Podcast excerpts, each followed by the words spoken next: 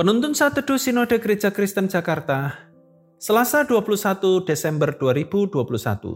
Terang sejati, Yohanes pasal 1 ayat 1 sampai ayat yang ke-9.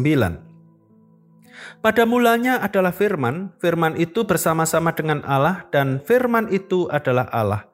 Ia pada mulanya bersama-sama dengan Allah, Segala sesuatu dijadikan oleh Dia, dan tanpa Dia tidak ada sesuatu pun yang telah jadi dari segala yang telah dijadikan. Dalam Dia ada hidup, dan hidup itu adalah terang manusia. Terang itu bercahaya di dalam kegelapan, dan kegelapan itu tidak menguasainya. Datanglah seorang yang diutus Allah, namanya Yohanes. Ia datang sebagai saksi untuk memberi kesaksian tentang terang itu, supaya oleh Dia semua orang menjadi percaya ia bukan terang itu, tetapi ia harus memberi kesaksian tentang terang itu. Terang yang sesungguhnya yang menerangi setiap orang sedang datang ke dalam dunia. Thomas Alva Edison menemukan tenaga listrik setelah melakukan percobaan berulang-ulang. Konon ia melakukannya lebih dari seribu kali. Karena jasanya kehidupan manusia menjadi lebih baik, desa-desa dan kota-kota mendapatkan terang dari lampu listrik. Banyak pekerjaan manusia yang diselesaikan hanya dengan memencet sebuah tombol listrik. Tetapi terang yang dihasilkan dari usaha dan kerja keras Edison tidak bisa menerangi sisi lain dari kegelapan hidup manusia. Sisi lain itu adalah kegelapan karena dosa.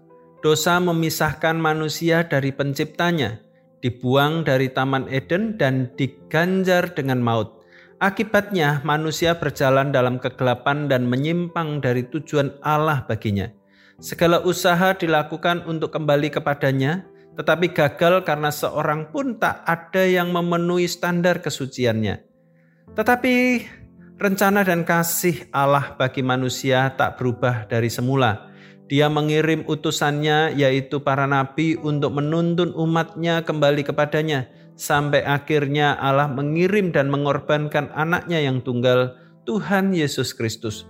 Dia mati di kayu salib untuk menebus dosa manusia. Dia adalah firman Allah yang menjadi daging. Dia ada sebelum dunia dijadikan. Dia adalah terang dunia yang hidup di antara manusia. Dialah satu-satunya terang yang mampu mengalahkan kegelapan karena dosa. Dialah Allah di dalam dia kita memperoleh segala berkat rohani dari sorga, yaitu pengampunan dosa. Dialah terang yang sejati, kegelapan tak akan menguasainya. Hidup kita telah diterangi oleh firman Allah yang telah menjadi manusia. Hidup kita setiap hari haruslah berada dalam terang itu. Kita harus meninggalkan dosa-dosa kita sebab kita telah ditebus dengan darah Kristus yang mahal. Kita perlu hidup seturut dengan firman-Nya Selain itu, kita juga tidak perlu takut dan khawatir dalam menjalani kehidupan ini. Meskipun kehidupan ini sulit, terang Tuhan akan menuntun dan memelihara hidup kita.